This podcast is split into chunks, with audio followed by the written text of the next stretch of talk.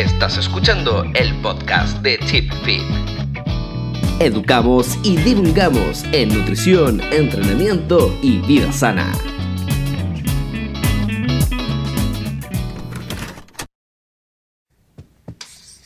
Este es un cuadrado ordinario. Oye, oye, despacio, cerebrito. Pero supongamos que extendemos el cuadrado más allá de las dos dimensiones de nuestro universo a través del hipotético eje Z. ¿Qué hay ahí?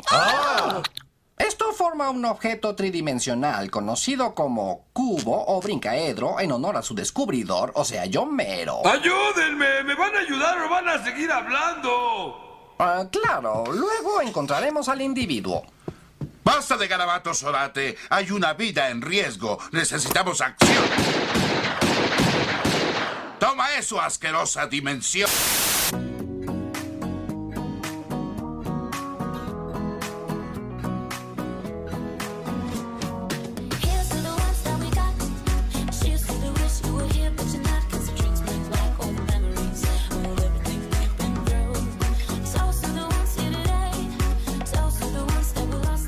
Estamos partiendo este día lunes de podcast junto a los amigos de Cheat junto a Álvaro Vergara, Rodrigo Negrete y tenemos un destacado invitado que es compañero, fue profesor de nosotros del Magíster con Álvaro, el destacado profesor doctor Álvaro Bustamante. ¿Cómo estás Álvaro?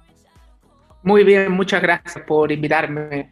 Hace ya tiempo Álvaro me había hablado de, de juntarnos, así que bueno que hayamos podido coincidir.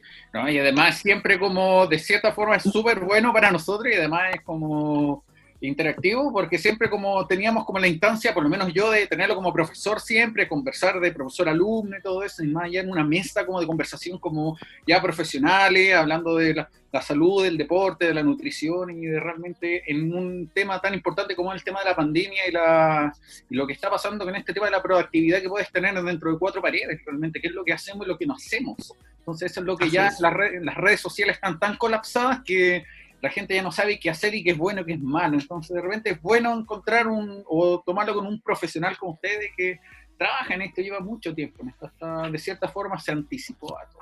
Así que es bastante bueno, un punto bastante bueno. Así De hecho, que- yo quería hacer una presentación buscando los famosos Álvaros ah, para apelar a nosotros.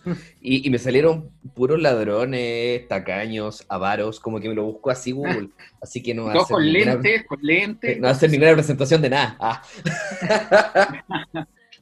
Así que no, pero igual es un agrado tener al doctor Álvaro aquí, el profe Álvaro acá. No tú Álvaro Vergara, sino Álvaro.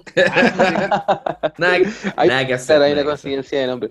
Bueno, bienvenido, doctor. Eh, le voy a decir Muchas profesor gracias. también, aunque no he tenido la, la oportunidad de, de que Uh, me haga clase. me, Espero poder. me diga Álvaro nomás, yo estoy feliz. Muy bien, Álvaro. Eh, así que bueno, espero también en algún momento ser su alumno dentro de algún curso que dicte por ahí. Eh, así que voy aquí a estar escuchando, preguntando y aprendiendo. Démosle, Yo creo que uno, de los temas principales que vamos a empezar a abarcar, que sería el tema de, la, nutrición, ¿cierto? Y de los diferentes tipos de enfoques que hay. Eh, yo soy más tirado a un enfoque como Lois Burke, ah, más que otro tipo de enfoque. Eh, quiere decir que yo, yo trato de apuntar de repente más al rendimiento y no me guío tanto a la fórmula o al, al valor numérico en comparación al profesor Álvaro Bustamante, que es más de el, el tema de los eh, del conteo de nutrientes de por sí. Ah, Eh, así es. ¿Nos podrías contar un poco cuál sería más o menos el enfoque de lo que generas dentro de la nutrición con el conteo de nutrientes? A ver, eh, primero decir que yo soy eh, como anti-tendencia y anti... an- a- so- nunca he considerado algo bueno o malo dentro de la nutrición y creo que dentro de ninguna ciencia médica puede considerarse así. Creo que es un, de- un desastre y algo con que uno se encuentra hoy día con... Yo lo decía en un video que hacía ayer eh, de los niveles de odiosidad que uno hoy día se encuentra con gente que, que realmente se cuadra, peregrina y es casi como... como eh, casi Polar- como estar en una polarizan y absolutamente, absolutamente, y se va perdiendo la capacidad de aprender, la capacidad de estudiar y se pierde la capacidad, obviamente, de, de- de finalmente de pensar, porque uno, el, el que no está dispuesto a cambiar su pensamiento en algo en la ciencia como la nutrición es porque hasta ahí nomás le llegó el conocimiento. O sea, si uno no está dispuesto a, a sorprenderse y a cambiar y a saber que se equivocó en algún minuto, está, está fregado. así no funciona el asunto. Eh, bueno, dentro de, a lo que yo más me he dedicado a la nutrición, si bien trabajo con todo tipo de personas, no, no me dedico mucho al alto rendimiento. No, no, me, no es que no me guste, pero no, no me encuentro un experto para eh, diseñar planes ni para, ni para asesorar a alguien que sea realmente un atleta de alto rendimiento, pero sí eh, creo que eh, una línea que tiene que ver más con cambios en composición corporal. Eh, y esto en, población que es deportista de ese tipo, que quieren llegar a niveles muy bajos de grasa o quieren optimizar la masa muscular en algún minuto, pero también en población clínica, en gente que quiere bajar de peso, que quiere encontrar quizá otra forma, gente que se desespera porque ya no le funciona nada para bajar de peso, gente que tiene diabetes, resistencia a la insulina, eh, que ya no pueden seguir con pautas o con el consejo que se ha dado, quizá pueden encontrar en el conteo de nutrientes una forma, una herramienta algunos les puede ser útil y a otros les puede ser absolutamente inútil. Eso es algo que es así. Eh, yo estoy absolutamente convencido de que contar macronutrientes en la mayoría de la población probablemente no va a ser una buena idea, pero existe un nicho de personas que logran encontrar en el conteo de macronutrientes la fórmula que nunca encontraron para adherirse bien, para tener una buena relación con la comida, porque contar calorías no es sinónimo de llevarse mal con la comida y tener un trastorno alimenticio. O sea, no, ¿por qué? Obviamente hay gente que le puede provocar eso, pero hay mucha gente que no.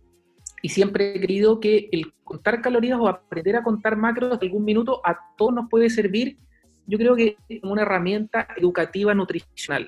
No es mala idea, uno aprende qué alimentos son proteínas, qué alimentos son más ricos en otra cosa, y uno aprende también un poco a educar el ojo en cuanto a las porciones, que tampoco es malo. La idea no es estar eh, contando más eh, calorías y macronutrientes toda la vida, pero quizá en algunos momentos, si es que yo quiero tener algún objetivo específico, si me puedo adherir a eso, magnífico, maravilloso. Al que no le sirva, existen miles de oportunidades y de caminos diferentes para tener el mismo resultado. Cada uno tiene que buscar al que más se puede adherir y, y vuelvo a repetir, sin demonizar al otro y sin decir que el otro lo está haciendo mal porque no está haciendo lo que a mí me gusta.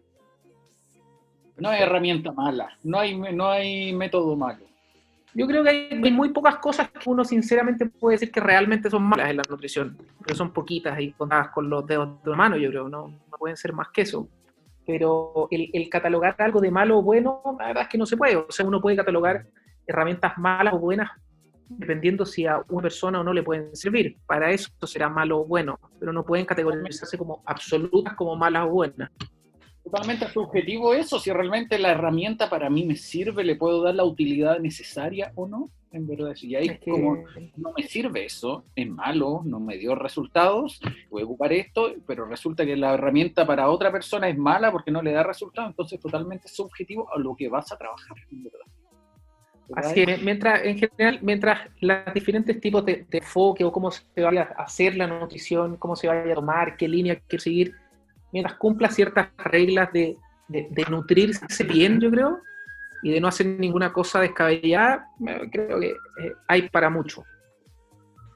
En este caso, eh, dependiendo de, bueno, de acuerdo a su experiencia, doctor, eh, ¿cuáles serían estas personas que se adecúan más al, al conteo de macronutrientes y al conteo de kilocalórico? Yo no, no, no, no sabría si te puedo definir una población. Creo que, claro, población que, que compite fitness y que quiere llegar a niveles muy bajos de grasa, quiere verse así como estupendamente, como nunca se han visto en su vida, en algún minuto van a tener que contar macro, van a tener que contar calorías, porque va a ser muy difícil si no lo hacen. El resto, no, no, no te sabría definir una, una población específica. Sí, eh, es población, probablemente yo te podría decir que quizá mucha gente llega a hacer eso conmigo cuando yo les doy la oportunidad y a muchos les, les sirve, a otros no. Gente que viene de mala relación con la comida porque ha tenido en algún minuto de su vida muchas prohibiciones de alimentos en, en algunas otras experiencias que ha tenido.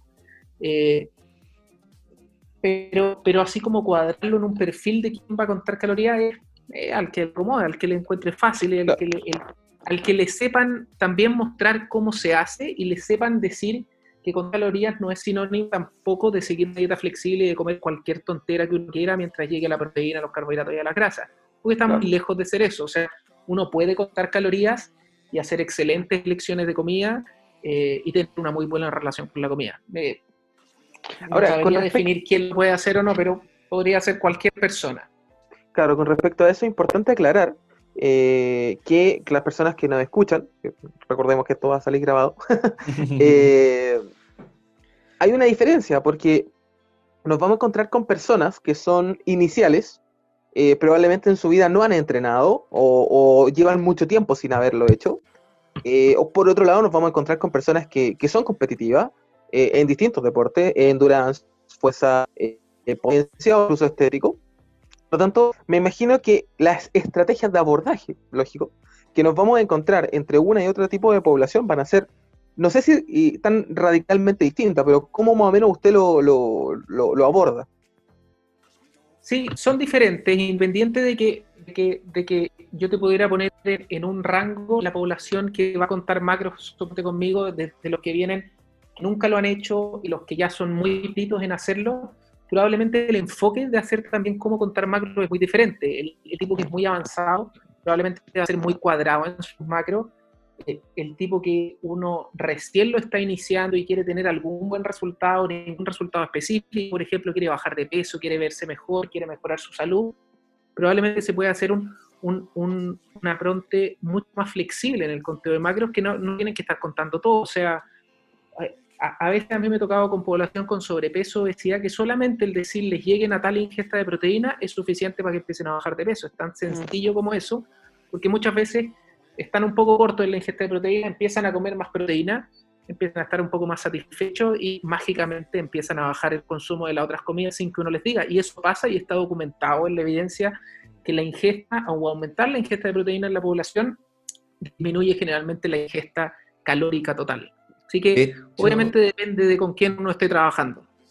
De hecho, ahí, ahí, ahí de- eh, eh, llegan como los primeros puntos de disrupción en base a la academia de la, de la nutrición clásica, que es la que todos tuvimos en la universidad, que uno habla de, de- netamente de un balance calórico. Entonces, que al, al final del día uno llega a un balance, un número específico, y ahí yo me acuerdo, hay un estudio de José Antonio, el famoso José Antonio de la ISSN, que el año 2017 publicó que una dieta normocalórica o hipercalórica, pero que tiene una mayor proporción de proteínas, jamás se va a comportar de esa forma, por la gran Claro. eh, plasticidad que tienen las proteínas en, en base a su función. Eh, entonces, claro, si le metemos un poquito más de proteína, energéticamente la- las, eh, los nutrientes que nos van a dar energía se empiezan a ver mermados. Entonces sería una dieta Absolutamente. numéricamente va a ser hipercalórica, pero su comportamiento va a ser normo o hipo incluso, sin Ah, contar absolutamente. ni la termogénesis de Sin contar. Sin nada, sin, sin tomar en cuenta otras variables que existen en esa ecuación que hace, se tiende a simplificar tanto. Claro que no es, no es tan simple. Exacto. Sí, porque me, me ha pasado que muchas personas creen que la solución es meterle más proteína y, y empezar a, a cortar o los carbos o las grasas o carbos y grasas. Eh, pero siempre prote, prote, prote, prote, prote, prote. Y ahí eh, yo siento que también se, se distorsiona un poquito el enfoque, eh, pensando Absolutamente. en, en todas las que son las compensaciones crónicas por el, el desequilibrio, por así decirlo, entre los nutrientes. No, ab- absolutamente. O sea, si uno llega a un punto en que un macronutriente le está quitando prioridad o, la necesidad a otros macronutrientes que también son necesarios para múltiples funciones del cuerpo, uno claramente puede ver mermado su rendimiento, su salud, sus resultados, todo. Exacto. Que es lo que pasa mucho con el fanatismo del high fat o high carb. Ah. Así es. o el low, low de un lado, low del otro, que, que Absolutamente. se- se ven bandos a, a la larga. Hoy Yo día creo hay bandos de todo y hay bandos súper súper fuertes son band- y son, son relativamente violentos. hasta, eh, Mm, eh, es, es difícil, bueno, es, es muy difícil eh, tener una conversación con alguien que realmente esté muy en el bando porque son son súper cerrados, están cerrados súper hartos en lo que ellos creen que es la solución final nutritiva y no hay cómo sacarlo de ahí.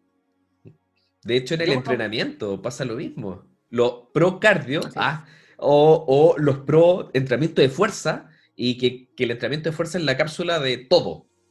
Y no lo- existe lo- nada más.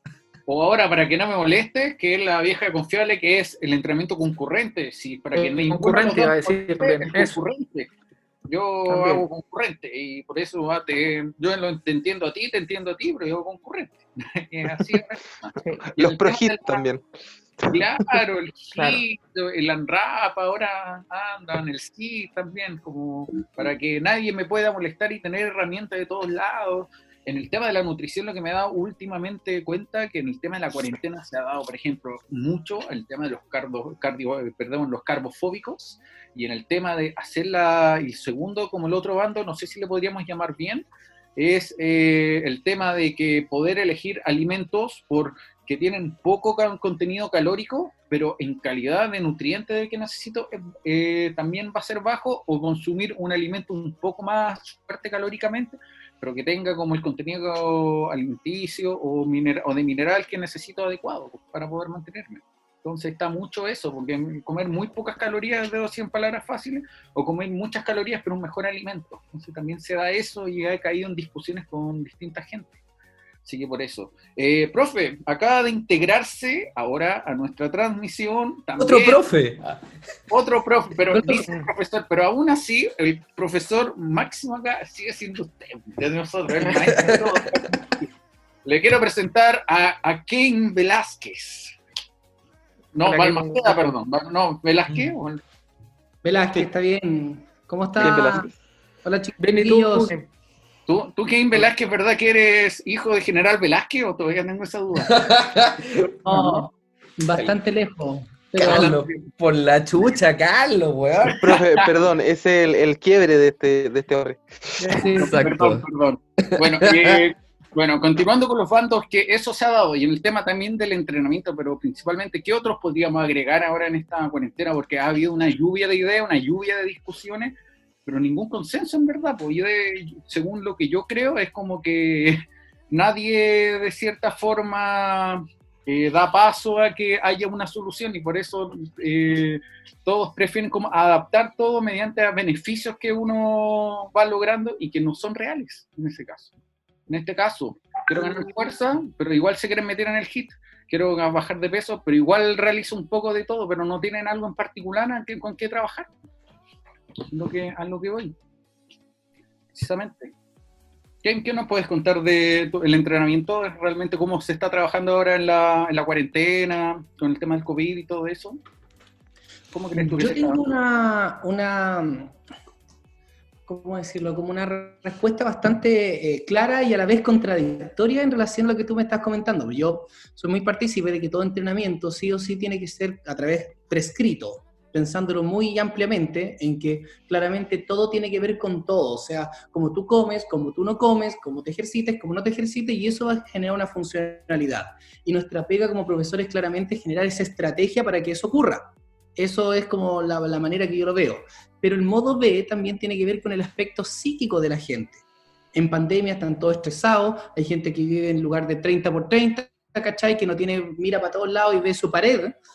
O sea, ¿qué mejor opción de que entre no hacer y entre que no tenga las lucas de pagarse un PF, bueno, que haga la actividad y chao, que haga todo la que quiera, ¿cachai? O sea, que, que lo pase bien, que coma, que se permita hacer todo. Lo más terrible, weón, es sentirse corto de libertad. Por mucho que suene extraño, es real, ¿cachai? Por tanto, eso te genera una, una fricción psíquica tan potente que a la vez, si tú estás pensando en chucha, en realidad voy a.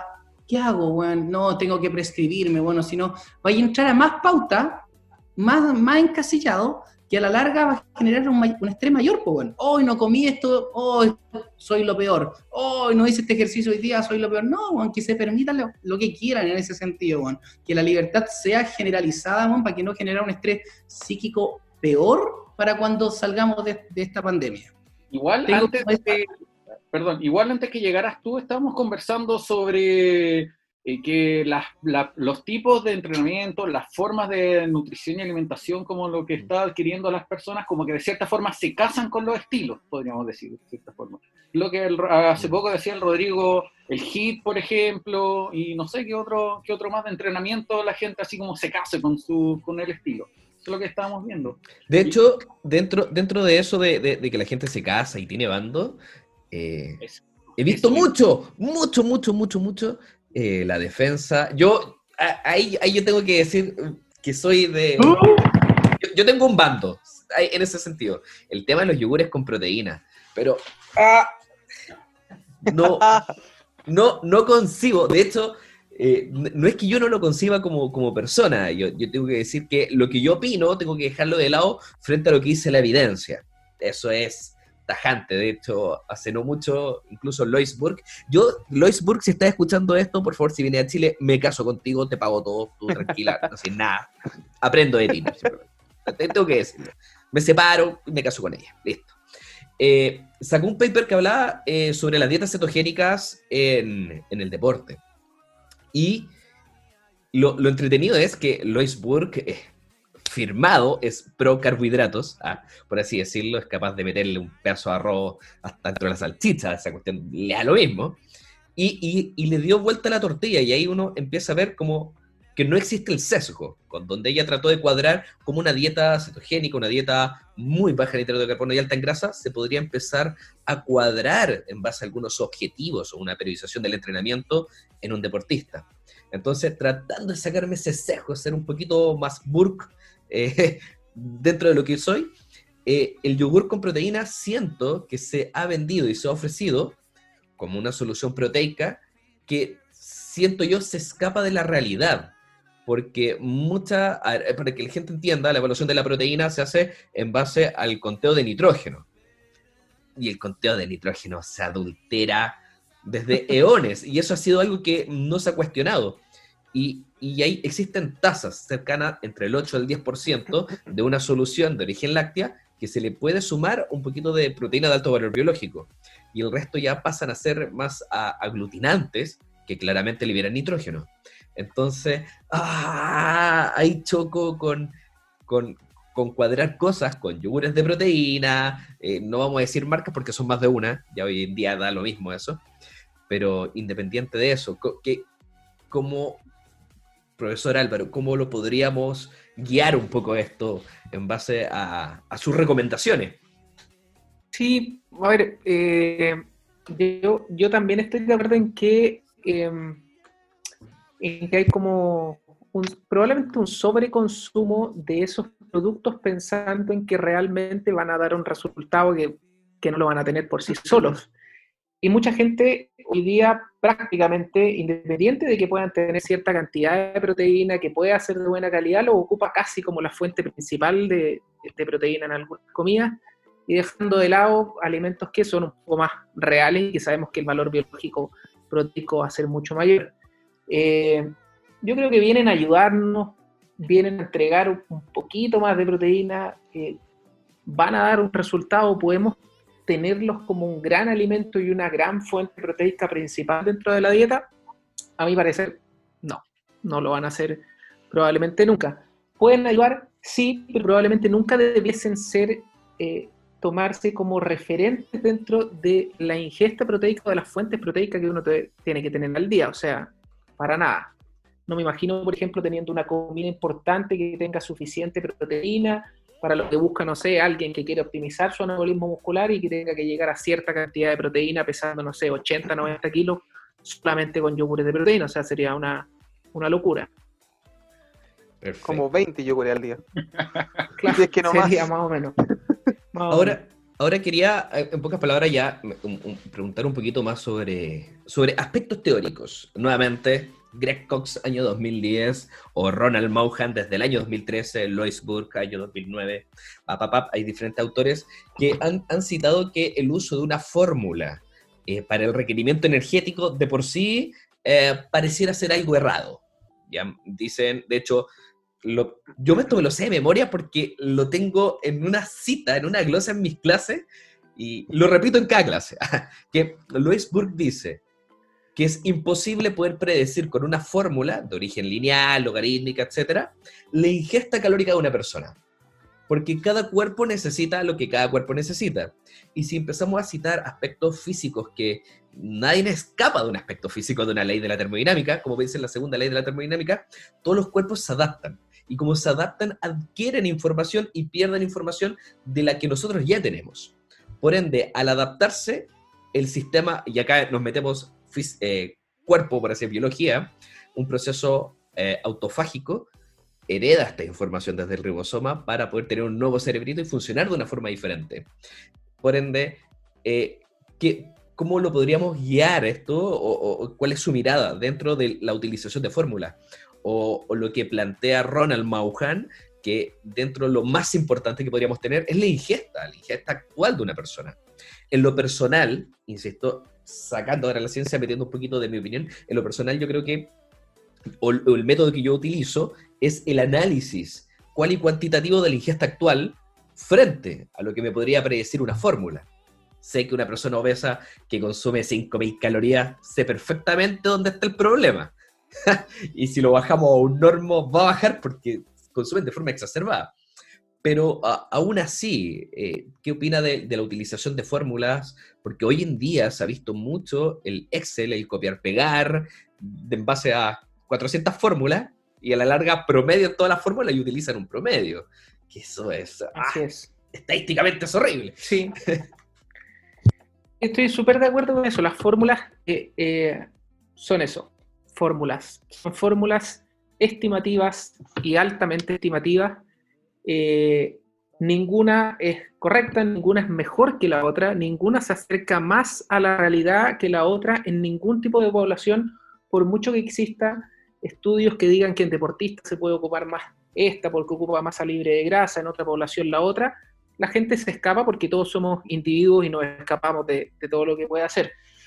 Eh, a ver, si yo tuviera que, claro, descifrar y definir la forma más, más, realista y más específica de identificar realmente el gasto energético de una persona eh, para ponerlo en alguna situación de nutrición, sea cual sea que quiera, probablemente es eh, tomarme un buen tiempo de unas dos semanas analizando más o menos cuáles son sus ingestas energéticas, viendo más o menos cómo se mueve su peso, con lo engorroso que eso puede ser de que se esté empezando todos los días y estar conociendo todo lo que comen y saber más o menos, con el gran rango de error de que la persona me está diciendo cuánto come, nosotros sabemos que la gente es súper mala estimando eh, los alimentos que consume, eh, y obviamente teniendo ahí algunos rangos, yo podría llegar más o menos a, a cuál es su gasto energético total y cuáles son las calorías que tiene que consumir.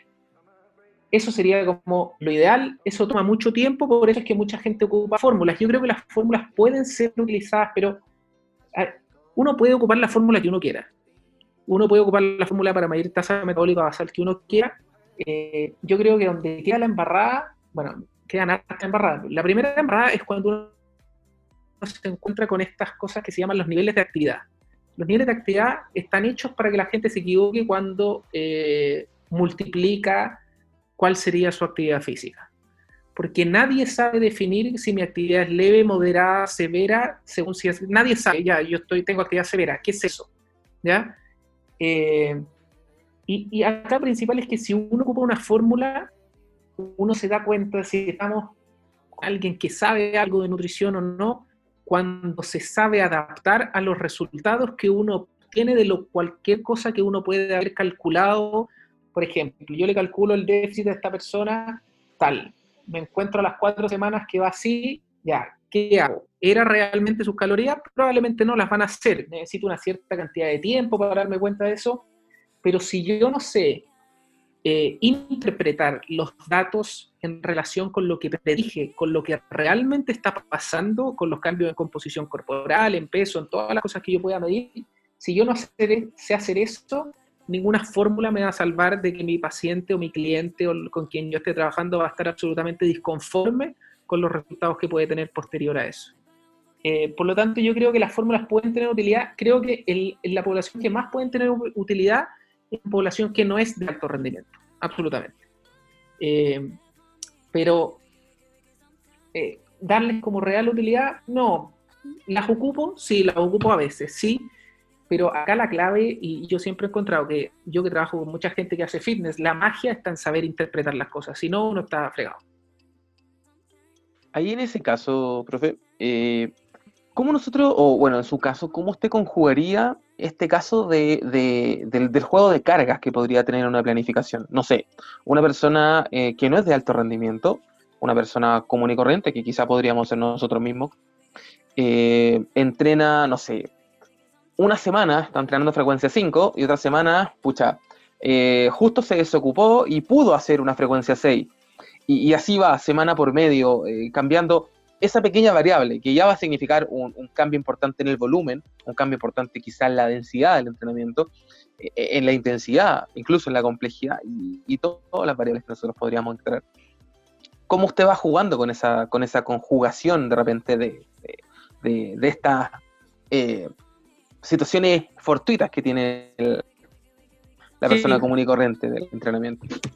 Mira, va, a depender con quién yo esté trabajando, pero con gente que trabajo que, que realmente se toma el tema con seriedad, independiente si son avanzados o no, eh, y, y quieren trabajar por unos meses conmigo, aparte de que podamos medir algunas cosas como perímetros, eso, cosas que son más o menos antropométricas, yo considero y tengo dentro de mis planillas con que les voy haciendo el seguimiento semanal o cómo se van a ir comportando, para mí hay algunos datos subjetivos que son absolutamente necesarios para ver si alguien eh, necesitamos hacer algún cambio pronto porque se está sintiendo cansado. Entonces, yo siempre voy midiendo niveles subjetivos de fatiga, niveles Ujú. subjetivos de hambre, niveles subjetivos de sueño, cómo están durmiendo. Y a mí, aunque no soy muy experto en entrenamiento, o sea, algo, a mí me interesa mucho y tengo una parte en las planillas con que trabajo con esa gente donde voy viendo, sobre todo en algunos ejercicios que para mí son claves, que probablemente sean ejercicios más importantes, cómo van progresando en esa semana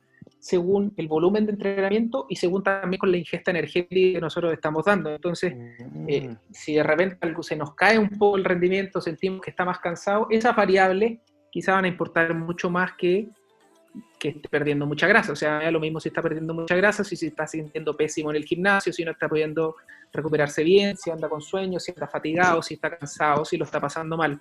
Entonces yo creo que, eh, y esto, esto yo creo que lo único que lo da, o esto no lo dice ningún libro finalmente, uno, uno, uno se hace su propio camino y su propia experiencia de embarrarla, de equivocarse con gente, eh, y uno va armando lo mejor, pero creo que si uno no tiene en cuenta variables subjetivas que están asociadas al rendimiento y a la salud, como el sueño, como el estrés, como todo eso, eh, uno realmente no puede hacer un buen trabajo en alguien, en cualquier persona, que entrene y que quiera lograr algún objetivo con su cuerpo.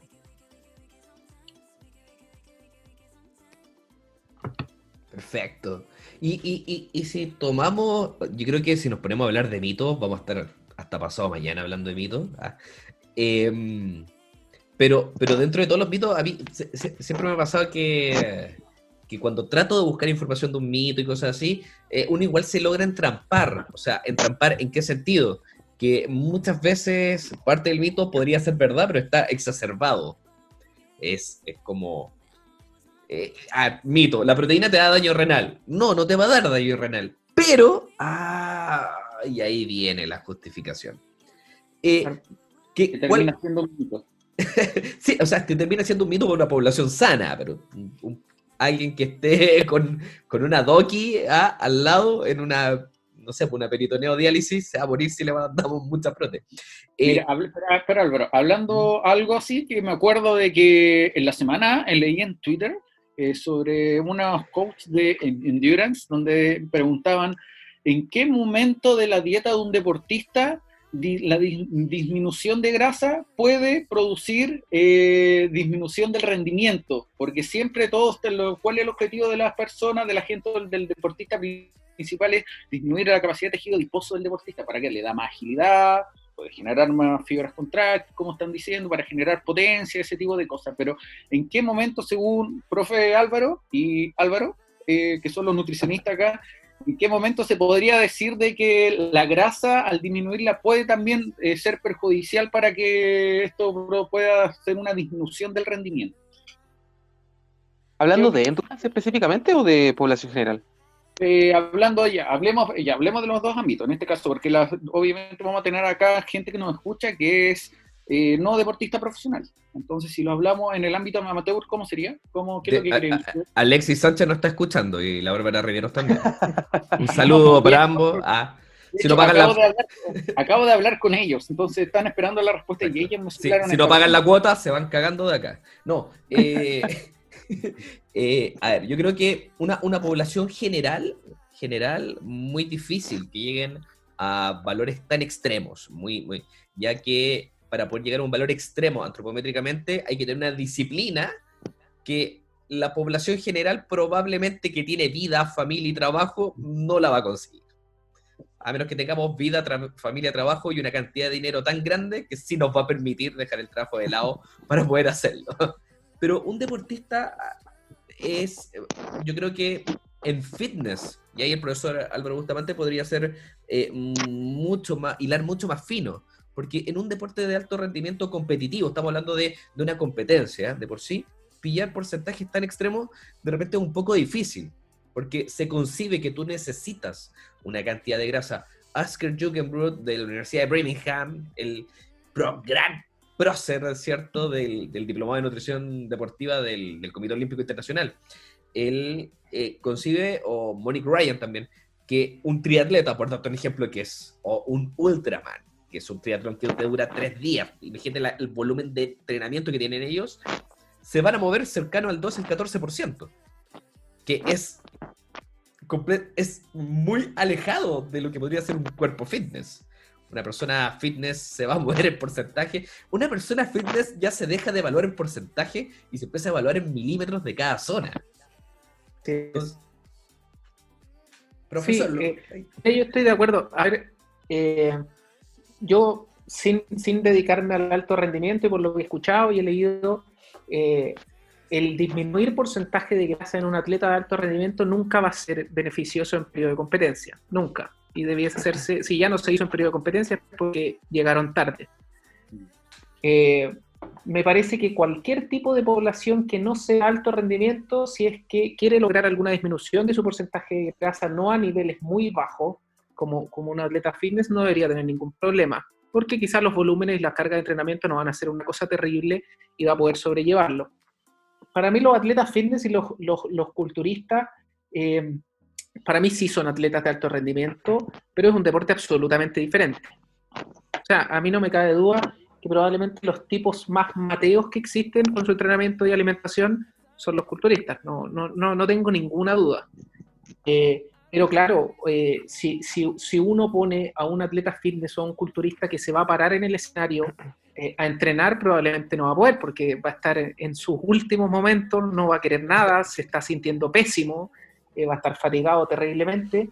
Eh, generalmente cuando los, los- los atletas fitness y los culturistas llegan a su periodo de competencia, a diferencia como los otros atletas de alto rendimiento, ellos llegan en el peor estado energético y nutricional que pueden llegar a tener. Se ven muy bien, pero no se sienten para nada de bien. que muchas veces eso va de la mano también de, la, de lo que se le evalúa. Ah, o sea, no, no- no se les va a evaluar el, el rendimiento no tienen- per se a nivel mecánico. Nada. Nada. No, y tampoco les van a evaluar una, una, un RM de nada, sino, no, eso no pasa. Igual depende de la disciplina que vaya a practicar y aplicar realmente la metodología, porque como lo acaba de decir el profesor acá, que el culturismo tiene otro tipo de alto de rendimiento versus un deporte de- deportivo, y en este caso que busca, no sé, disminuir Ya, pues, el pero, tiempo de por la meta. ejemplo, ¿me escuchan? ¿Qué pasó? Aló, ¿Se aló. escucha Sí, sí. Eh, terminando la idea, eso que son distintos Hola. los rendimientos, entonces la pérdida de grasa en ese caso va a depender realmente de lo que se va a lograr, en este caso en un culturista, obvio que le va a hacer cierta forma para su resultado estético, va a ser en ese caso igual beneficioso. Y eso es lo que va a depender realmente O sea, del que gana o del que pierde. Es que ahí, ahí dijiste lo que es, el, el fitness y el culturismo es, es un deporte que se basa en el resultado estético del deportista y no en su rendimiento físico. Claro, claro, eso. Rodrigo, ¿estás por ahí? Sí, aquí estoy. Rodrigo Negrete, ¿tenías Eh? Eh, sí, que tengo algunos problemas de se me corta. Ahora, vámonos a otro, otro caso que, que- que muchas veces no se habla del profesor. El profesor que hace clases grupales. Eh, este profesor que, que es profesional del área, eh, o, o que no tampoco, también existen hoy día muchos, eh, que es un instructor fitness, por ejemplo, hace la clase de baile, después hace la clase de yoga, después hace la clase de pilates, después la hace la clase de spinning, eh, y después repetimos el ciclo durante 6, 7 días a la semana, durante mucho tiempo. ¿Qué, qué pasa? ¿Qué pasa? O sea, ¿cuántas clases hacen? Pagan, ¿Cuántas pagan clases por clase, pues, weón. Si podemos hacer Sí, 10, porque- se hacen. A ver, Obvio, po, o ¿qué- sea, es un tema de trabajo en- en- como profesor, ¿o no? Sí. Yo acabo de hacer siete horas de clase. Y Entonces, ahí, por ejemplo, no estamos buscando un objetivo de. No sé si estético, a lo mejor sí, porque el profe también tiene que vender. Pero esas son variables que son. que, que no se hablan siempre. O sea, ¿cómo es el manejo nutricional de ese profesor? Absolutamente, y hay que considerar, eh, y y eso hay que considerarlo también en gente que, por ejemplo, que no se dedica o que no se dedica a hacer actividades físicas como ejercicio durante el día, pero que tienen un gasto energético terriblemente alto. O sea, pensemos en alguien que trabaja, por ejemplo, en la construcción y que tiene un trabajo pesado, probablemente su gasto energético es muchísimo más alto que una persona que puede entrenar y claramente eh, tienen que ajustarse eh, sus necesidades energéticas al gasto energético que está teniendo. Eso pasa en, en diferentes tipos de trabajo. Ahí podríamos caerlo, o, o no, eh, ahí me, me corrige, profe. Eh, ¿Podríamos caer en la definición de NIT, un NIT alto o no? Sí, yo soy, yo soy un, si, si me considero fanático de algo, es del NIT. Y- Por eso le pregunto. ¿Por qué? Yo, yo- yo sé que, yo sé que Álvaro no, no, no estuvo de acuerdo bien, pero creo que quizá tenemos concepciones de que aprendimos del NIT diferente. Eh. A ver, principalmente eh, yo he estudiado sobre todo el NIT en, en- en población obesa y creo que eh, ahí es donde se han visto realmente las, las, las, las- diferencias entre, entre diferente población y entre sujetos que pueden o no tener éxito en la baja de peso, pero sobre todo en sujetos que logran mantener el peso perdido. eh. Yo me acuerdo de estudios en, en cámaras metabólicas que son imposibles de hacer acá, pero que se han hecho hace mucho tiempo, donde tú a dos sujetos los metes 24 horas o 48 horas en una cámara metabólica de no más de 20 metros cuadrados y realmente pueden medir el gasto energético sin hacer ejercicio y hay gente que realmente no se mueve nada y hay tipos que se mueven mucho aun cuando estén en un espacio realmente reducido y eso puede hacer una diferencia energética de 500 calorías, 1000 calorías. Hay estudios en libre albedrío en población grande estiman entre diversos sujetos diferencias de hasta 2000 calorías al día solamente en actividad física no asociada al ejercicio. Entonces, eh, claramente, eh, yo, yo siempre he sido un convencido de que no existen los metabolismos lentos. Existen los NIT muy bajos, la gente que se mueve muy poco en el día. Hay gente que realmente, yo siempre un ejemplo que les doy a, mi- a mis pacientes, cuando ustedes ven a alguien que es, el típico flaco, que uno dice que le tienen envidia porque no sube de peso y come de todo, esa persona, uno si le, hace una calorimetría no va a tener un metabolismo eh, exponencialmente alto, no. Probablemente esa persona tiene un gasto energético diario en su vida muy alto, que hace obviamente que pueda comer más que el resto. Y a diferencia, si ustedes se fijan en la típica gente que dice, no, yo como cualquier cosa subo de peso, tengo la tendencia, el metabolismo se echó a perder, debo tener hipotiroidismo, no sé cualquier cosa, esa gente realmente cuando se sienta, se sienta, o sea, es gente que realmente está en condiciones de reposo absoluto al estar sentado, mientras al otro lado tú puedes tener al gallo que es más flaco, que, que tiene más dificultades para subir de peso, que es la gente que está sentada y está todo el rato inquieto, el, el que no puede parar de mover las piernas, por ejemplo. Ese tipo de movimientos que son voluntarios e involuntarios pueden hacer una diferencia súper grande en el día y, y probablemente es la variable de gasto energético que más cambia en la población general. Sí, re- sí, o sea, es que el NIT, sí. Pucha, no sé, yo acá, de hecho, es, es Quiero escuchar a Álvaro. sí. Váyanse a la chucha, weón. Ah, no. No, es que acá, acá, claro, claro, eh, eh, eh, va exactamente Ya, pero no te compliques tanto. como lo ven. Habla. que- ah, pero déjenme hilar primero lo que tengo en el cerebro. No es exactamente eso, sí, es una herramienta más, pero siempre en, en el aspecto comparativo. Yo siento que algunas personas, que muchas veces tratan de explicar la píldora mágica, explican el NIT como la gran píldora mágica, que no lo es. Ah. Y en ese, en ese momento, cuando lo ponemos en una balanza, nos damos cuenta que el entrenamiento dos veces, tres veces a la semana, podría romper todo lo que sería la concepción del NIT, la concepción de este gasto que se eleva un poco más cuando lo vemos netamente con un entrenamiento. De hecho, ni siquiera es un entrenamiento tan programado. Aplicar el hit entre, eh, o aplicar en sí una contracción excéntrica, que como lo dice Martín Guibala desde el año 99, 98, 98, Francia 98, eh, se genera un daño mucho mayor y un gasto mayor. Entonces, ahí es cuando yo choco, cuando la gente dice, oh, voy a aumentar mi NIT. Y, y- y yo empiezo a decir, ¿pero estáis entrenando? No, no entreno porque aumenté mi NIT. No, po, es al revés. Agrego un entrenamiento y además de eso, si podía aumentar tu NIT, va a ser un excelente complemento a lo que estás Es haciendo que- hoy día. Es que, es que eso, eso es finalmente, o sea, cuando uno tiene una persona que quiere bajar de peso, eh, uno no le puede dar un consejo único a una persona ni tampoco puede decirle ya muévase más, coma menos o, o- o entrene. Eso no, no funciona.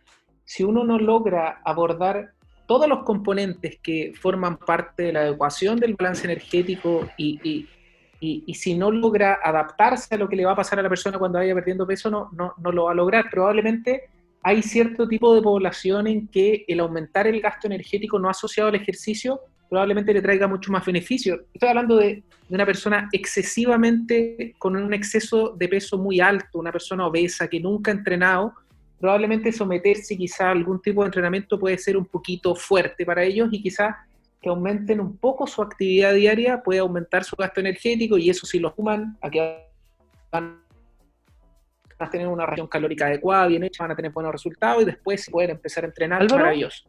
Pero esto es, para mí la, cla- la clave para mí de, de- de que la gente baje de peso y que logre mantener el peso perdido es, obviamente, la alimentación, que estén entrenando eh, de manera programada y bien hecha y que sean activos en el día. ¿sí? No es, no es, no, yo encuentro que no es tan, tan enredado.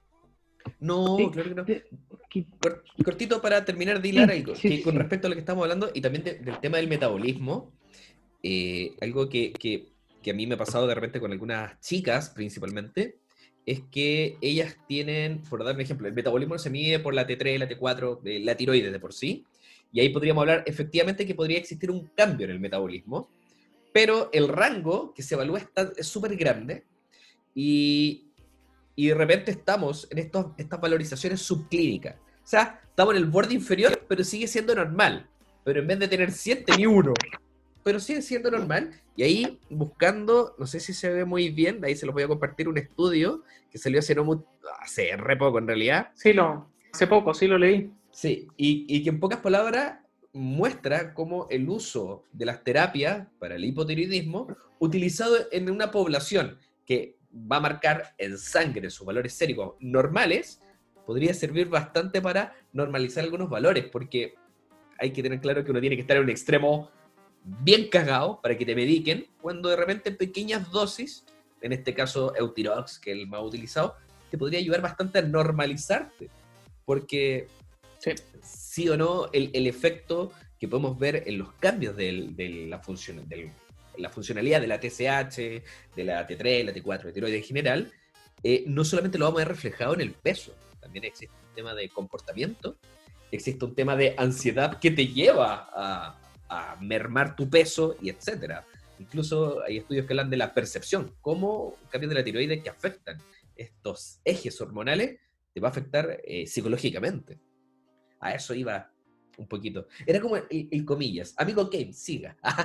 No, yo tenía una pregunta para, para todos, para Álvaro, por supuesto, también, que nos acompaña hoy que era, eh, imagínense una persona que estuviera haciendo cycling o que hiciera un alto nivel, pero que fuera profe. Eh, ¿En qué lo categori- categorizarían? ¿Sería como un MIT en relación al que está trabajando? ¿O es parte de su entrenamiento? ¿Cómo lo categorizarían ustedes? ¿Cómo lo, lo, lo distribuirían en ese sentido?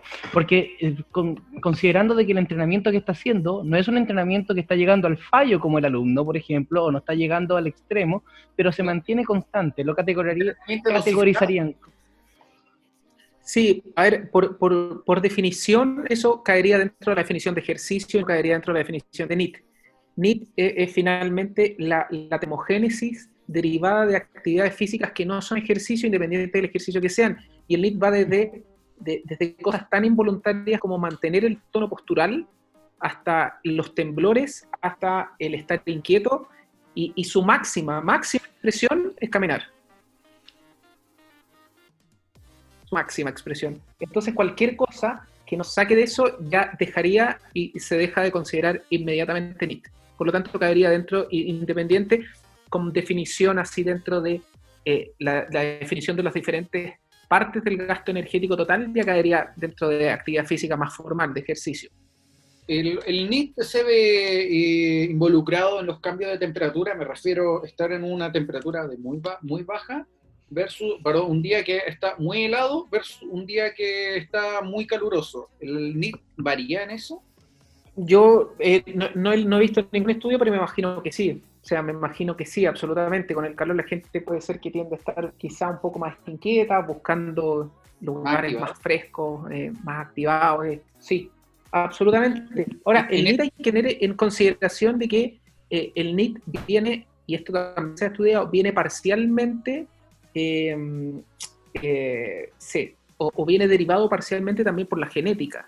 Se ha visto, eso se ha visto en cepas de roedores y también en familias humanas que tienen un NIT más alto, que son más activas y tienen un NIT más bajo.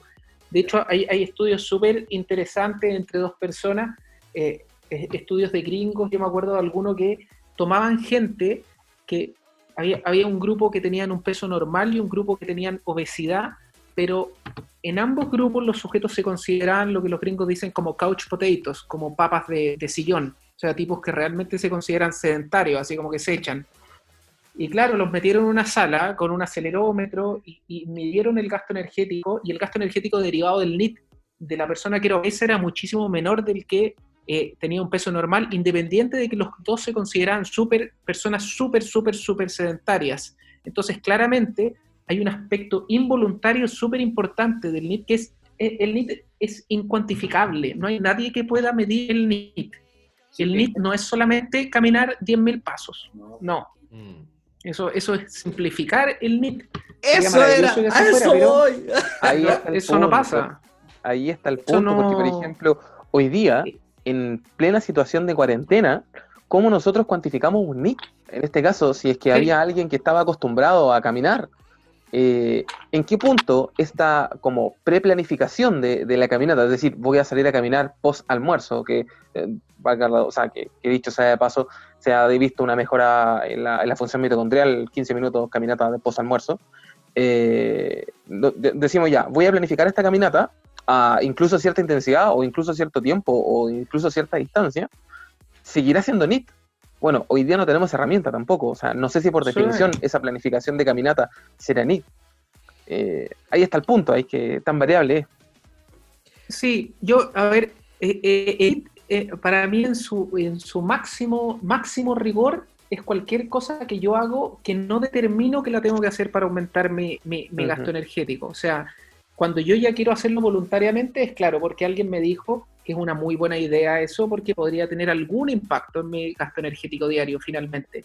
Pero el NIT más puro son actividades que se hacen normalmente y que yo no las debería programar. Ahora, obviamente una buena estrategia en alguien que es excesivamente sedentario, probablemente la estrategia más simple que hoy se tiene es agarrar un podómetro, un cuentapaso, y si está caminando 2.000 pasos, que empiece a caminar 3.000, 4.000. Ahí ya va a tener una diferencia, por lo menos se va a obligar a eso. Ahora, eso siempre debiese hacerse fuera de la prescripción de ejercicio. O sea, eh, para mí a los pacientes les tiene que quedar clave, claro, que los, los pasos que quieran dar o como lo quieran cuantificar no es cuando están entrenando. Yo, yo siempre le digo a mis pacientes cuando están bajando de peso, el reloj y el cuentapasos se lo sacan en el gimnasio o se lo sacan en la... Porque no me, En la no me trotadora. que, que, se surba, que se suba la elíptica y que después de media hora le cuente que hizo 5.000 pasos más. No, eso es su entrenamiento. El resto del día yo necesito que sea más activo. Y una de las formas más simples de decirle a la gente es que se muevan más. Y la forma más simple de decirle a la gente que se mueva más es que camine más. Pero pueden caminar más desde, no sé, que se bajen en una estación de metro antes, que suban y bajen las escaleras, que estacionen el auto más lejos, que se vayan caminando a comprar. Son cosas que saquen a pasear al perro, cualquier cosa. Y, y ahora ese NIT sería un factor considerable en alguna planificación en este caso para la gente que O está sea, ya parcialmente A mí, a mí no me cabe ninguna duda que hoy día el NIT, el más puro NIT, es hoy día en, en- en la mayoría de las personas eh, es la principal variable que, que se ha ido al suelo. O sea, y a, a mucha gente se le ha ido realmente al suelo. Yo tengo pacientes que no lo he visto en tiempo y que han seguido con la misma planificación y han seguido entrenando porque pueden entrenar en su casa y han subido de peso, por ejemplo. Entonces ahí, claro, se nos está cayendo la otra parte de la ecuación, la ecuación que a veces se simplifica mucho entre energía dentro, energía afuera, calorías para adentro, calorías para afuera, que es una forma súper simple de decir las cosas, pero claramente ahí el desbalance está cayendo del gasto energético diario, lo que uno se mueve en el día, y eso claramente puede tener un impacto en cómo la gente va a salir de la situación de pandemia, no me cabe duda. En ese caso, cuando libere la pandemia, va a aumentar este NIT y eso va a producir también un, eh, un agotamiento, una fatiga extra en las personas cuando nos No. integremos al nuevo mundo. No, no, no. El, el NIT es, mu- es muy raro que en alguien pro- provoque o hay que verlo como fatiga. Eh, yo lo veo solamente que hay gente que tiene un NIT muy alto y gente que tiene el NIT muy bajo. ¿no? Si yo comparo, probablemente si yo pudiera hacer un super estudio y yo comparara mi NIT, que yo generalmente estoy en la consulta, sentado, que no me muevo extremadamente, aunque me trato de mover, con el NIT, por ejemplo, de un cartero de la vieja escuela, eh, el NIT del cartero de la vieja escuela va a ser una cosa terrorífica al lado mía. Probablemente va a tener un gasto energético muchísimo mayor independiente de que yo vaya o trate de ir al gimnasio todos los días. Eh, eso va a determinar que él va a tener mejores resultados que no, que yo no, porque eso también depende de otras variables que van a entrar ahí en la ecuación. Pero probablemente él va a tener, eh, él va a tener un beneficio, un beneficio por así decirlo, eh, y le va a costar más quizá eh, tener problemas que hoy día se ven en la- una sociedad muy sedentaria, que vienen derivados del sedentarismo, del exceso de consumo de ciertos alimentos. Probablemente se puede ver protegido por su tipo de, vida. Bueno, en ese caso, mira, eh, haciendo buena conexión también con lo que había dicho Kane, según un profesor de sala, donde sus clases grupales se podían considerar NIT o no. Eso porque, claro, porque cada profesor de sala tiene que hacer como de cierta forma, a menú- eh, como eh, no tomarlo como entrenamiento. Es una actividad física constante. amor- amortiguar como la energía para que pueda aguantar de buena forma su clase. En este caso, si yo doy el ejemplo, por ejemplo, de una persona que va a su lugar de trabajo en bicicleta, ya, yo entiendo de que cuando parte con ese periodo de ir en bicicleta, tiene un cambio en su metabolismo, tiene un cambio en su, en su estético, porque obviamente no estaba acostumbrado a andar en bicicleta, pero al tener esa cronicidad de ir todos los días a su trabajo, va a tener de cierta forma un estancamiento donde va a salir con el cuestionamiento que va a decir, eh, ya, ya bajé, pero no sigo bajando, al contrario, ahora me pasa el efecto contrario. Según lo que yo creo, creo de que una persona, como lo habían dicho, tiene que vivir de, para tener cambios, tiene que ser a base de estímulos, para que pueda haber cambio. Y en este caso, porque esa cronicidad que se da con esa actividad de irse en bicicleta siempre a su trabajo, porque además podría ser. Yo no sé, ¿qué creo tener, te- tener una idea, a lo mejor para complementar la, la pregunta que tú tienes, lo pensé, pe- yo pensé lo siguiente. Eh, Álvaro había dado el ejemplo de que tiene sus alumnos que ca- al cambiar el NIT pro- probablemente hayan subido de peso porque mantuvo un entrenamiento. Y quizás a lo mejor, estaba pensando en el aire, quizás más que a lo mejor por NIT, a lo mejor se debió por gasto-consumo, que tiene que ver a lo mejor con esos factores que alternaron y esa No, eso, eso es. Ah, Es que eso es finalmente. Eso es, disminuyeron el gasto, siguieron con el mismo consumo, desbalancearon la ecuación. Claro, porque al momento de planificar, obviamente consideraste los factores también que tenían que ver con lo que él hacía durante el día y en función de eso, claramente hizo el trabajo. Y al no tenerlo, ese cambio, a lo mejor ahora viene el cambio de planificación para un proceso pandémico para poder, claro, por ahí me imagino que eso va, va- a de- va a depender de los resultados que quiera tener, eh, pero claramente hay que, hay que tener esa variable en cuenta dependiendo cuán, cuánto le afecta o no el, el encierro a cada persona. Bueno, eh, pero en este caso, De por hecho- ejemplo, si tenemos una cronicidad en el ejercicio, yo lo que decía, y tú lo mantienes, lo mantienes, después va a llegar a un estancamiento. En ese caso, ¿cómo se puede deducir ese estancamiento realmente? Es que, Carlos, igual eso, eso tiene que ver con los procesos adaptativos. Todo, todos Exacto. los cuerpos tienen Por un mismo. proceso adaptativo y, nuevamente, Eso, premio Nobel año Entropía. 2016. Entro- Exacto. Como lo dice Rodrigo, un, estado entrópico te lleva a modificaciones energéticas, modificaciones estructurales proteicas, todo. Es una bomba de información. A la larga, eh, si tú mantienes eh, tu carga, tu estímulo mecánico y metabólico, los procesos adaptativos autopoyéticos y autofágicos, van a mantener una función energética súper estándar y te acostumbras. Por eso, todas las cargas de entrenamiento son, se modifican cada cierto tiempo. Ya no puedo decir que sean ondulatorias, ascendentes, descendentes. Bueno, se modifican, porque el cambio de estímulo te genera un estado entrópico. El estado entrópico te cambia el sistema, el input y el output. Y eso hace adquisición de nueva información y pérdida de información y hace que tú sigas modificando. Ahora, creo yo, creo yo que resumirlo a me quedé estancado en el peso, ah, uh, ah, peso. No, composición corporal. O la- el banano sigue ahí, ah, el delantal todavía está. Eh, podría ser por ahí, pero siempre que mantengamos per se un estímulo, ahora, ¿cuánto tiempo se tendrá que hacer? Ya estamos, en, a ver, digamos, seis meses en, en cuarentena. No, cuatro nomás, cuatro nomás. Sí, porque yo, yo lo que hablaba también era con mi punto de vista era que No, tú- no, no, no Menos. Carlos Javier. Carlos, tú no estás en cuarentena. Carlos no está en cuarentena. No, no, no podía hablar de cuarentena, Carlos. ¿por qué no? ¿Ves que lo hablamos, doctor? ¿Ves que lo hablamos? Está en la calle este hombre. Sí, No, ves que le hablamos está en la calle. No, feria. Oh, eh, correo. Oh. Se echó a perder el correo, te quería dejar una carta. No. ya, pero eso me he portado bien. Ando mal, chiquita. Sí. Profe, Álvaro, ¿está entrenando ahora en cuarentena? ¿Cómo está haciendo Yo, para romper la estancamiento de la cuarentena?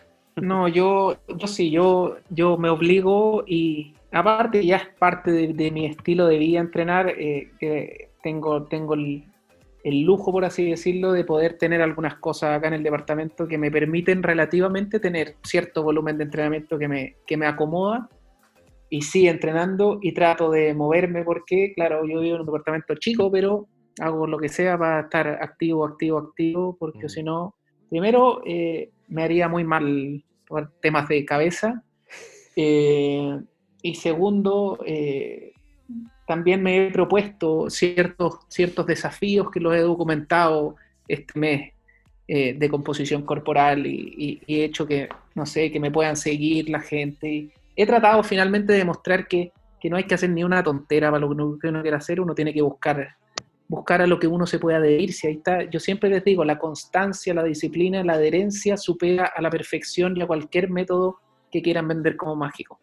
El hábito, 100%. Así es. De hecho, Sí, esto es- ¿cuánto tiempo lleva Master en este desafío de, de- de bajar de No, fueron solo 28 días. Fueron solo 28 días que los quise documentar de déficit, bien controlado. eh, generalmente iba subiendo las cosas que comía por un tema de, de demostrar finalmente que no me privo de ninguna cosa. O sea, subí chocolates, subí, subí de todo. eh, y que si uno se mantiene constante, los resultados vienen.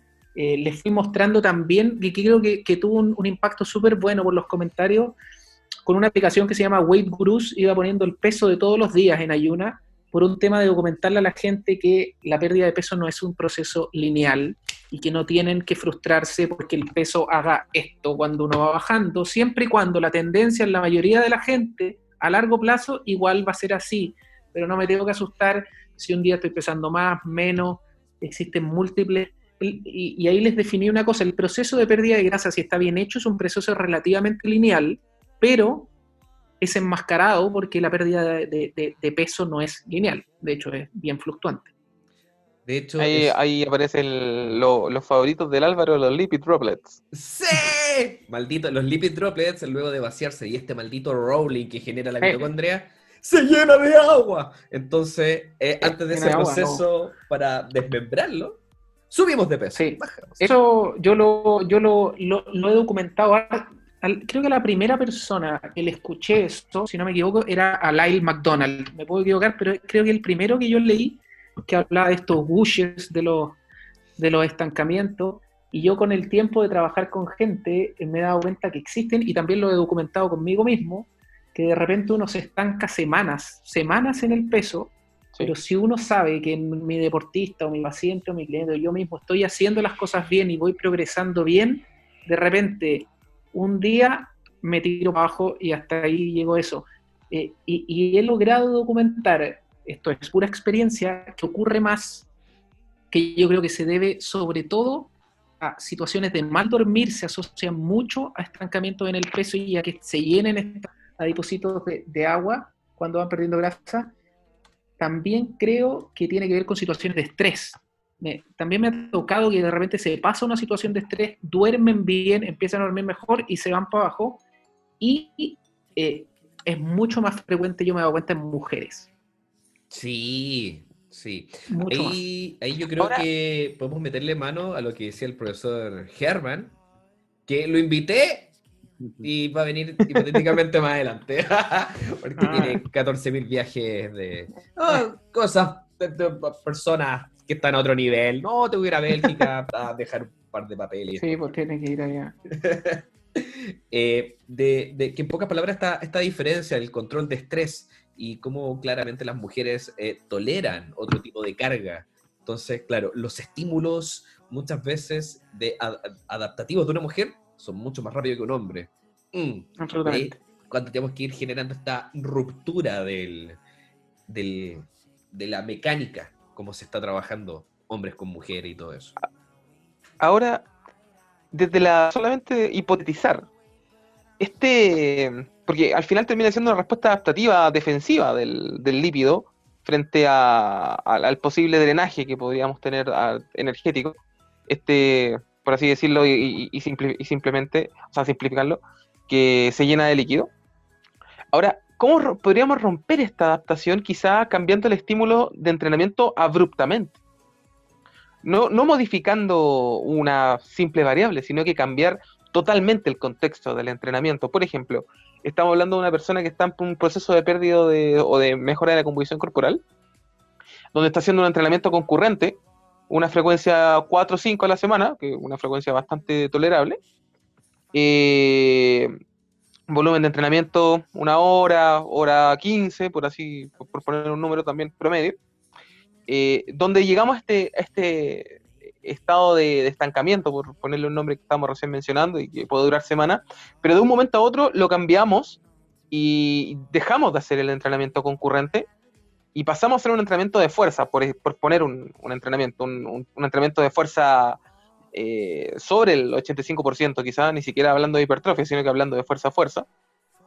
eh, a lo mejor podríamos tener una respuesta totalmente distinta de este depósito. No sé, estoy hipotetizando, que, díganme qué opinan.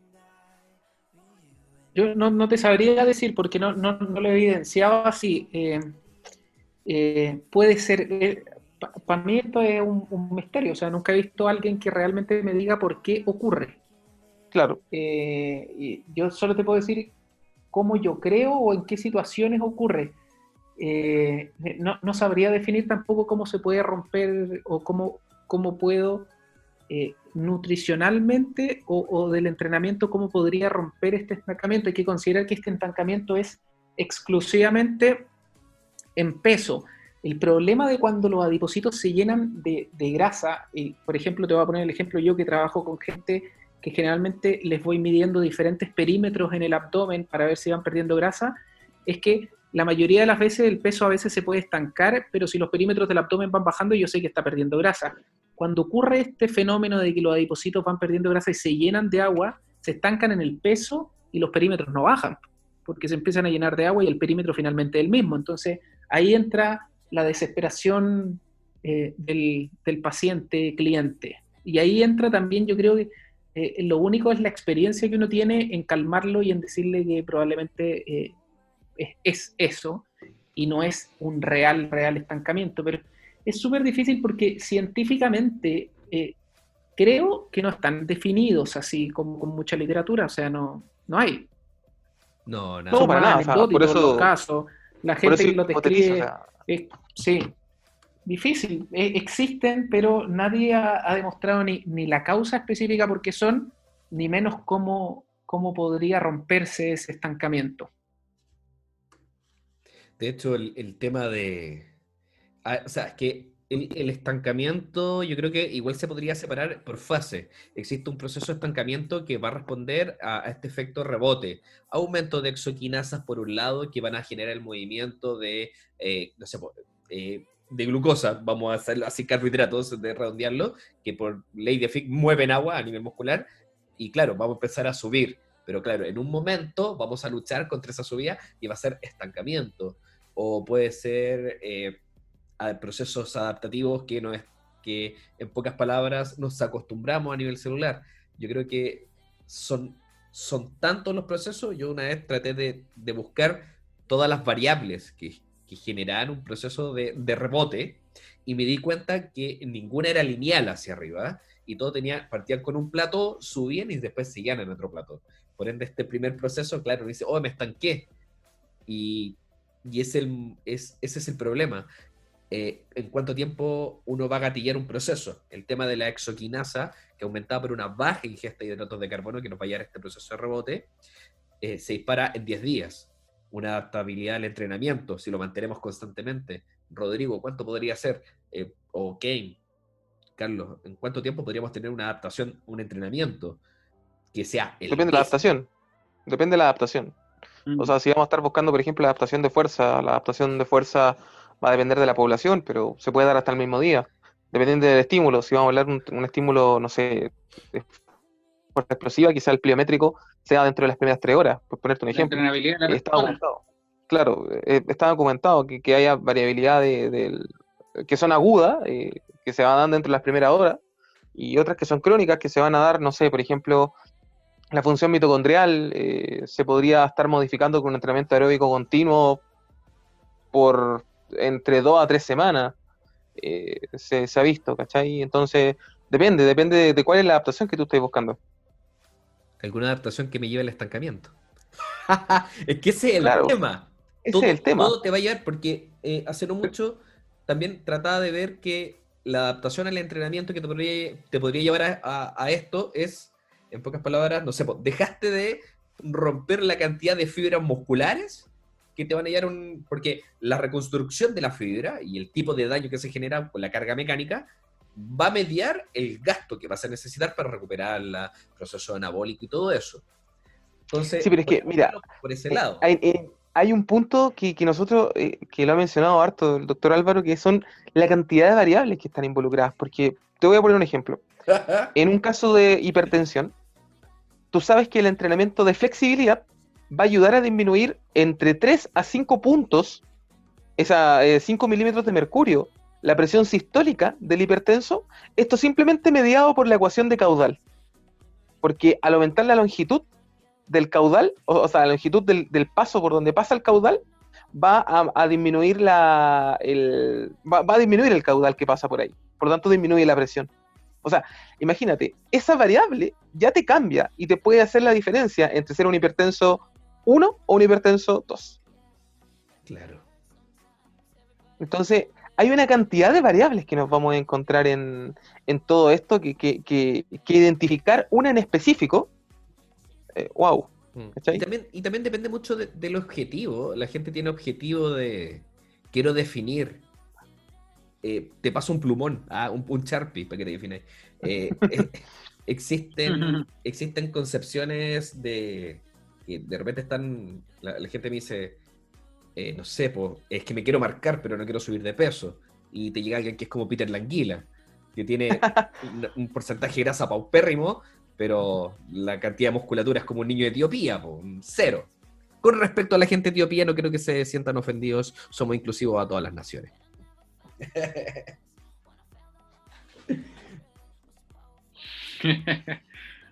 Pero entonces eh, eh, es complejo, es complejo poder determinar de repente qué nos va a estancar. Pero yo creo que... Es complicado. mm, Sí. ¿Cómo lo es complicado también determinar la, la- la causa del, del estanc- Uno tiene que saber por, si realmente está estancado o no. Finalmente, si tenemos, en, en este caso, y de nuevo los llevo a, a los atletas que yo trabajo que realmente se estancan esta semana, realmente no están estancados. Lo que pasa es que se les están llenando con agua las, las células grasas, no están estancados. El punto es, ya, ¿cómo defino que está estancado o que es solamente esto que va a ser algo pasajero? Eso es súper complicado. Ahí uno tiene que confiar en que uno está haciendo las cosas Mm. relativamente bien. Porque eh, el- yo creo que uno de los principales errores que existen en temas de nutrición y entrenamiento es tratar de intervenir las variables excesivamente rápido.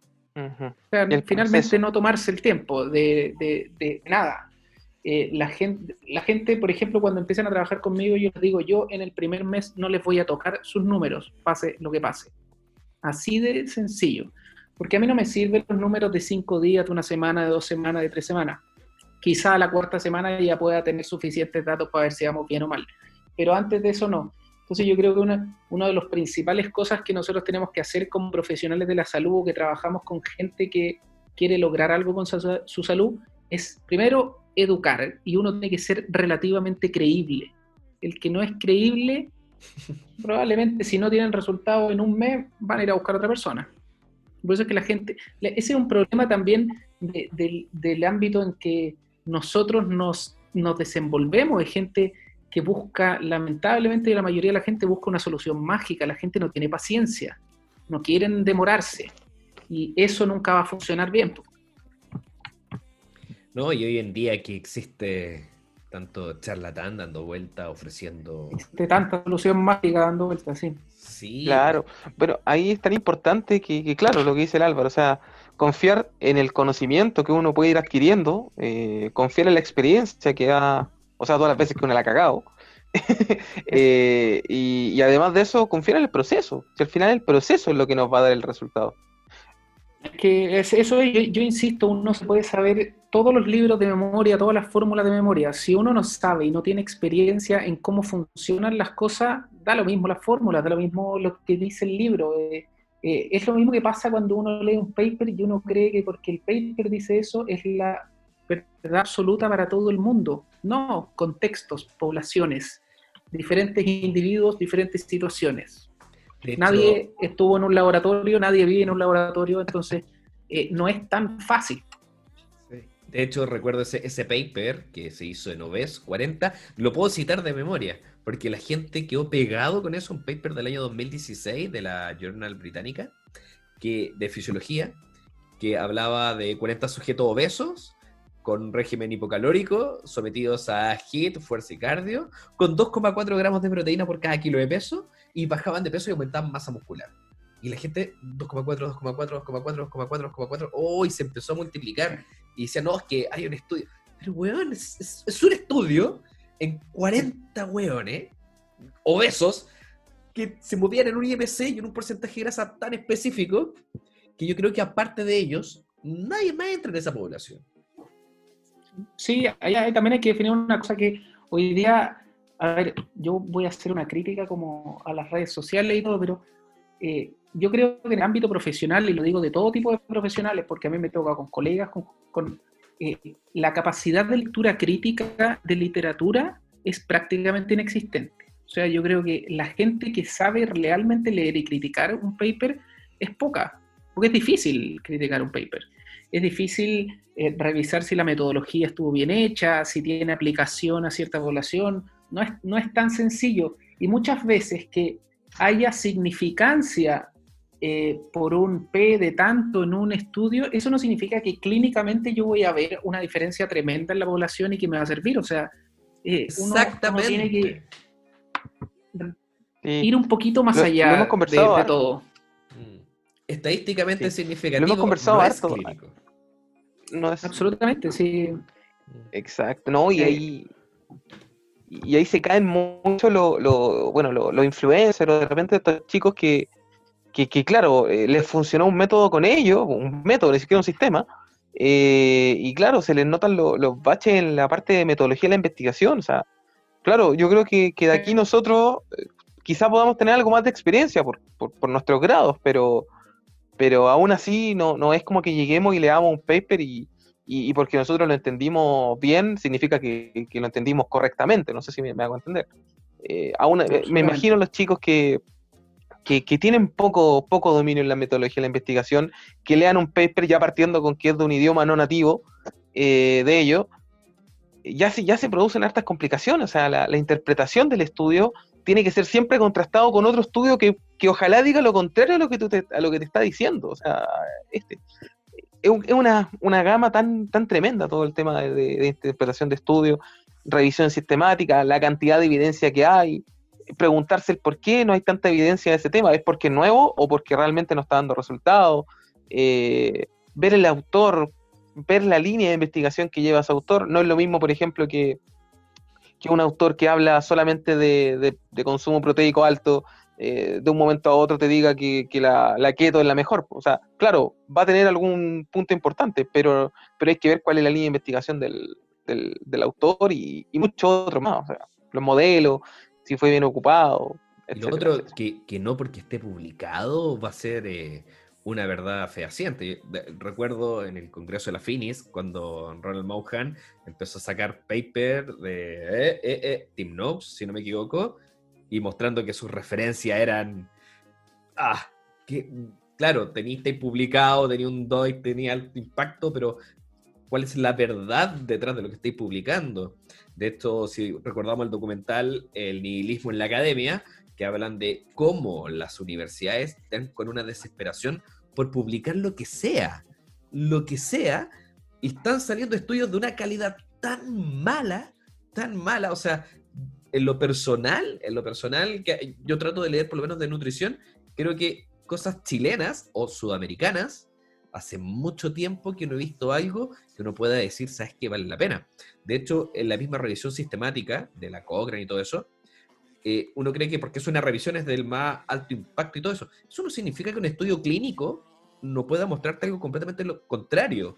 O una revisión, porque posiblemente su técnica se ha, se ha pulido tanto con el tiempo que dejó obsoleta una revisión sistemática. Entonces, a la larga, la- creo que el mejor consejo que le puedo dar a la gente que está escuchando, la mejor forma de hacerse crítico con lo que están leyendo es leyendo. Ponerse a leer, a leer, a leer, acumular información para poder darse cuenta más o menos eh, qué cosas más hacen ruido. Todavía recuerdo ese estudio de dieta bajo en carbohidratos eh, que eh, lo hacían en entrenamiento de fuerza y habían visto que una dieta baja en carbo eh, mejoraba el rendimiento versus una dieta alta en carbos que te disminuye el rendimiento. Y tú decís, ¿qué entrenamiento tiene como conclusión que te va a bajar el rendimiento? Claro, Te das cuenta que el método fue, pero es que horrible. así es. Escucha, hablando de todos los estudios, el fin de semana vi igual un documental súper antiguo que ya lo había visto. Era principalmente yo me le doy atención a quienes financian todos estos estudios de la Asociación de Diabetes Americana y todo eso. Realmente, ¿quién los financia? Grandes empresas, así como lo había visto en McDonald's, Danone y todo eso. Vol- Volví a ver un documental súper antiguo que igual me llama aún todavía la atención, por realmente por la calidad de los estudios, lo que están diciendo. Entonces, También de yo creo que es súper importante eso. Salud en Venta, que se encuentra en Netflix, eh, no habla tanto de los estudios, sino que habla mucho de la venta de fármacos y recomendación de prótesis. Y, y cómo existe este, esta, que no es una comida directa, es, es te regalo algo para que me recomiendes. Y yo creo que a todos nos ha pasado, a mí me ha pasado mucho por, por el tema de los seguidores de Instagram que están buscando pantalla y que yo trato de salirme de eso. O sea, lo que yo recomiendo no, no puede estar manipulado por un regalo o por una cosa así. Yo siempre he dicho, voy a recomendar a la empresa que me regala un doctorado.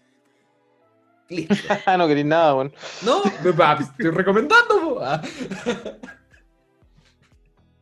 Oye, bueno, eh, hemos hablado de, hartas cosas interesantes con el profe. eh, bueno, nos faltaron hablar, yo me quedé con las preguntas de los suplementos que, que nos preguntan hasta por si acaso, creatina, proteína. eh, nos preguntan, me imagino que a usted, profe, le preguntan hasta por si acaso también si, si tiene que comprar la Por proteína ya o por todos lados. Sí, Eh, pero eso bueno, siempre va vamos a a existir. Siempre. Sí. Lo vamos a dejar para una próxima oportunidad cuando lo volvamos a invitar. Le dejamos totalmente la- las puertas abiertas para, para que se una cuando usted lo desee. Muchas gracias por haber venido, o sea, en este caso por estar conectado con nosotros. no tuvo que venir. Eh, ¿Algo que decirle a, a la gente que nos escucha? Nada, primero agradecerle a Álvaro la invitación. eh, eh, un, un gusto haber estado con ustedes. A los que no conocía, también un gusto haberlos conocido. A, algunos ya tenía el gusto de, de conocerlos.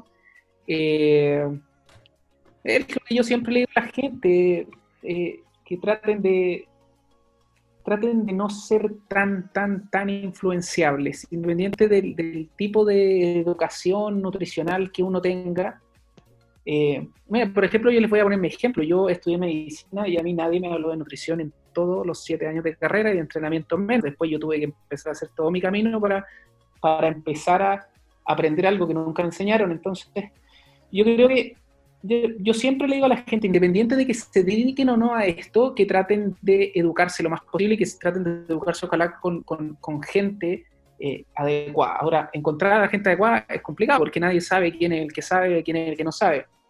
Para mí una de las mejores señales es, eh, lo voy a decir desde el punto de vista de la nutrición, el que se case con un método absoluto eh, y no esté abierto a otras cosas, para mí probablemente no sea un, gran profesional. Y el que prohíba ciertas cosas, sobre todo en nutrición, sin eh, alguna razón médica, por ejemplo, porque haya que prohibir algo, yo también creo que es una, una- una señal de alarma de que quizá ahí no voy a encontrar el mejor consejo.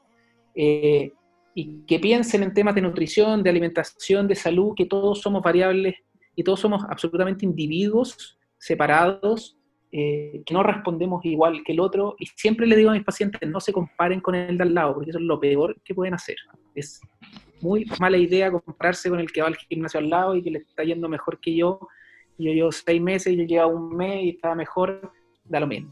Eso es parte de la vida, parte de la genética de las cosas, cosas que uno lamentablemente no va a poder modificar. Y sobre todo si quieren emprender algún viaje de, para mejorar la salud, la composición corporal, siempre tienen que saber que eso toma tiempo, tienen que tener paciencia, tienen que aprender, tienen que encontrar a alguien que les indique por qué van a hacer eso, que los, eduque, que les explique. El explicarle a una gente mejora eh, el grado de confianza y el grado de adherencia que uno puede tener con una persona a largo plazo, pero de manera absolutamente notable. Más que entregar una receta, una hoja, eh, un- una solución, es mejor explicar eh, y obviamente acompañar, pues ahí está la clave, el, el estar disponible siempre, yo creo que también hace una diferencia súper grande entre algunos profesionales y otros. Exactamente. Eso es.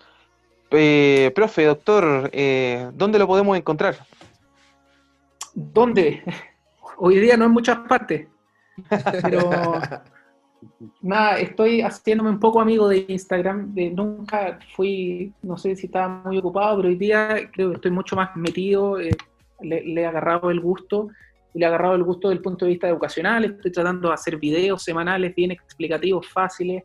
eh, entonces, generalmente cualquier persona que me quiera eh, contactar porque tiene dudas, porque no sé, piensa cualquier cosa, quiere que lo ayude con algo, Instagram yo creo que es la forma más fácil de, de- de encontrarme. eh, y mi, mi- mi nombre en Instagram es arroba doc- dr Álvaro Bustamante. Perfecto. Súper. Así que eso, pues. Carlos, ¿algo que decir?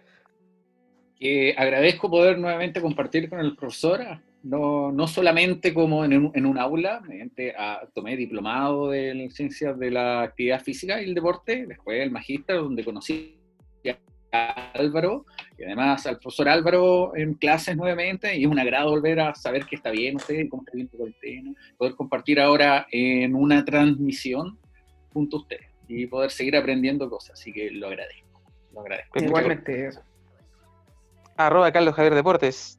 Eh, Kim, ¿algo que decir? Eh, me sumo a las palabras de Carlos Javier. Yo la verdad no, no he tenido la, la opción de compartir con el, con el doctor, con el médico, pero muy agradecido de poder haber compartido, haberle dado obviamente mucha tribuna a sus conocimientos y se agradece tremendamente. Así que eso más que nada. Muy bien. Arroba profe Kim. Alvarito, ¿algo que decir? Seguimos construyendo conocimiento y con esto nos damos cuenta que el absolutismo, creo que lo único que podríamos dar ahora y firmar, y va a ser así de forma tajante, que el absolutismo en la ciencia no existe. Así es. Nada es absoluto, todo es relativo, maldita relatividad, nos hace pensar, pero bueno, es parte del juego. ¿Estás absolutamente de acuerdo? Exactamente, no lo sé, ajá, ni siquiera sé si eso es así. Sí. Amigo, todo Muy cambia bien. y evoluciona, es así, esa es la ley de la Sí. vida. Y lo Arroba otro- Nutri Deportivo Álvaro. Sí, y, y detalle, la CW acaba de confirmar la segunda temporada de Stargear. Sí, sigue las Ah, series bien. de cómic. Algo bueno en esta pandemia. Terminemos bien esto. Bien. Nos vemos. Muchas gracias. Que estén muy bien.